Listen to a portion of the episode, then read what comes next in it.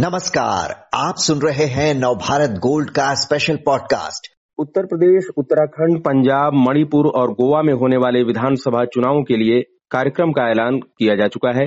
ये चुनाव कोविड की तीसरी लहर के साय में होने जा रहे हैं। इलेक्शन कमीशन ने क्या इसके लिए इंतज़ाम किए हैं, इसके बारे में विस्तार से जानकारी देने के लिए हमारे साथ हैं नदीम जी, जो नवभारत टाइम्स के नेशनल पॉलिटिकल एडिटर हैं। नदीम जी, पाँच राज्यों के लिए चुनाव आयोग ने जो कार्यक्रम किया है, क्या खास है उसमें? देखिए, इलेक्शन कमीशन ने जो कार्यक्रम घोषित किया है, उसमें उसने अपने दो लक्ष्य जो बहुत अहम है, उनकी ओर इंगित किया है। पहला लक्ष्य तो उसने कहा है कि कोविड सेफ़ इलेक्शन कराना उसकी पहली और सबसे महत्वपूर्ण ज़िम्मेदारी होगी, और दूसरा उसकी जो अहम लक्ष्य उसने अपना तय किया है, वो मतदान का प्रतिशत बढ़ाने को लेकर उसकी अपना लक्ष्य उसने बताया है। क्योंकि जिन राज्यों में चुनाव हो रहे हैं, उनमें पिछले अनुभव आयोग के पास ये है कि यहाँ मतदान का प्रतिशत कम होता है। तो आयोग इन राज्यों में इस बार मतदान के प्रतिशत को भी बढ़ाना चाहता है। और उसकी सबसे बड़ी चुनौती तो इस बार कोविड से लोगों को बचाते हुए इस प्रक्रिया को पूरी कराना ही कहे जी नदीम जी दस फरवरी से सात मार्च तक ये चुनाव कराए जाएँगे। पाँच राज्यों में वोटिंग होगी। यूपी में सात चरणों में चुनाव कराने की कोई खास वजह बताई है आयोग ने? नहीं, यूपी तो इतना बड़ा है 403 विधानसभा सीटें यहाँ पर हैं। तो यूपी में तो हमेशा से चुनाव जो है सात चरणों में ये तो आयोग के, के, के जो संसाधन होते हैं और आयोग की जो प्राथमिकता होती है कि भयमुक्त और निष्पक्ष और पारदर्शी चुनाव कराने के लिए उसमें उसके लिए बहुत ज़रूरी हो जाता है कि कम से कम सात चरणों में वो चुनाव करावे क्योंकि उसके ज़रिए जो जो फोर्स उपलब्ध करवानी होती है जो अपने कर, कर्मचारियों को उपलब्ध करवाना होता है जो ऑब्जर्वर भेजने रहते हैं वो तभी मुमकिन हो, पा, हो पाता है जब उत्तर प्रदेश से बड़े राज्य में थोड़े थोड़े अंतराल पर मतदान कराया जाए। तो इस बार ऐसा नहीं है कि पहली बार सात चरणों में मतदान कराया जा रहा है। पिछली बार भी सात चरणों में हुआ था और उससे पहले भी इतने ही चरणों में चुनाव हुए। थे जी। कोविड की तीसरी लहर के साय में ये चुनाव कराए जा रहे हैं। नदीम जी क्या तैयारी किस तरह की सावधानियों तैयारियों की बात की है आयोग ने? आयोग ने एक सबसे पहली बात तो ये कही है कि जो मतदान केंद्रों पर जो भीड़ लगने वाली बात थी तो उसने मतदान केंद्रों की संख्या बढ़ा दिया है, ताकि भीड़ वहाँ पर ना आने पावे। मतदान का एक बूथ पर जहाँ 1500 लोग के वोट रजिस्टर हुआ करते थे, वहाँ इस बार 1200 ही होंगे, और बाकी के लिए उन्होंने नए पोलिंग स्टेशन बनाए हुए हैं।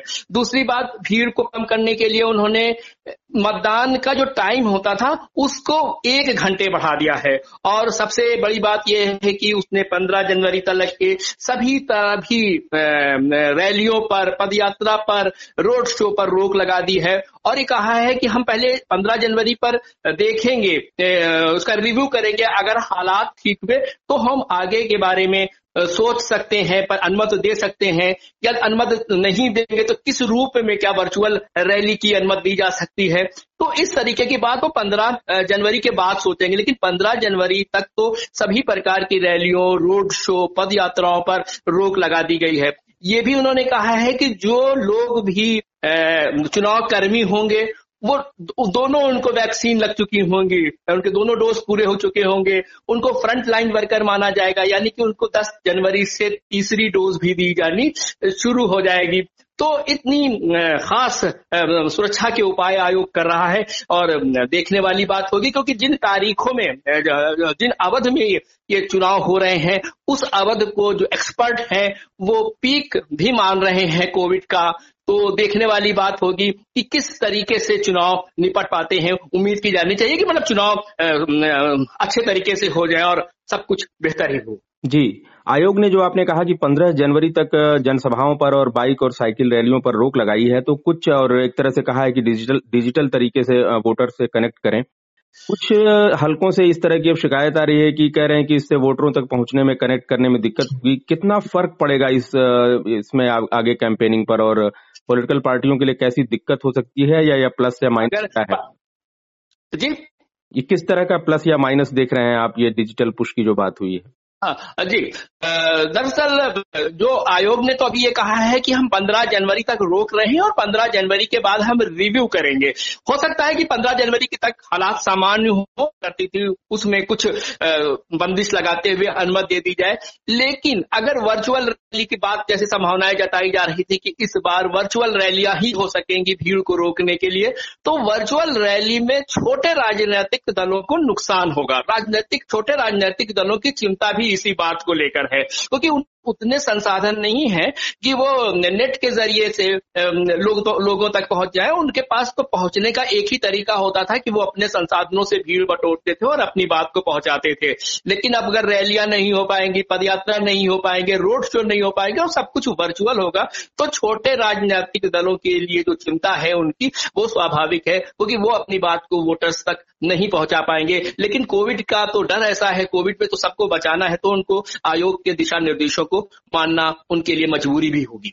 जी आयोग ने कहा है कि हर जो पार्टी है उसको अपनी वेबसाइट पर यह बताना होगा कि उनके किस कैंडिडेट के खिलाफ कौन से क्रिमिनल केस पेंडिंग है।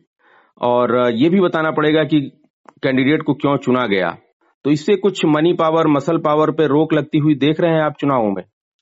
देखिए मनी पावर और मसल पावर पर रोक की गुंजाइश तो इतनी आसानी से नहीं दिखती है। आयोग ने एक नैतिक दबाव तो राजनैतिक दलों पर बनाया ही है कि अभी तक तो ये होता था कि शपथ पत्र जो दाखिल होते थे तो उसमें प्रत्याशियों को अपना आपराधिक विवरण दर्ज कराना होता था और आयोग की वेबसाइट पर वो लोड हो जाता था शपथ पत्र और जिला कचहरी के नोटिस बोर्ड पर भी लग जाता था। लेकिन आयोग ने इस बार कहा है कि वो तीन बार उसके विज्ञापन दिए जाएँगे, जो सरकार के मतलब आयोग के स्तर पर होंगे, जो जिला निर्वाचन अधिकारी के स्तर पर होंगे।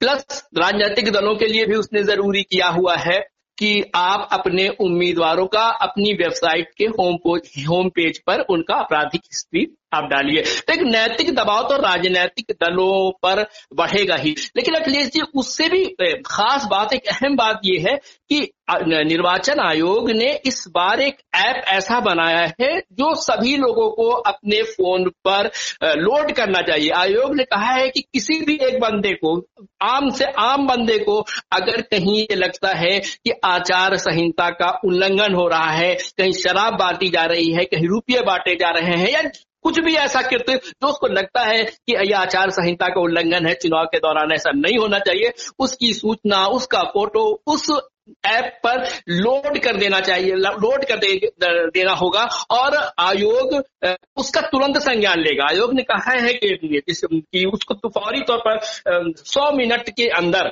हम उसका संज्ञान लेंगे और हमारे जो जिम्मेदार अधिकारी होंगे उस क्षेत्र के, वो वहाँ पर फौरी तौर पर पहुँचने की कोशिश करेंगे। सौ मिनट के अंदर वो पहुँचने की कोशिश करेंगे। तो ये बहुत अच्छा कदम है आयोग का, क्योंकि कई बार लोगों को लगता है, दिखता है, सरकारी मशीनरी को नहीं दिखता है, लेकिन आम लोगों को दिखता है कि इस जगह पर ऐसा हो रहा है।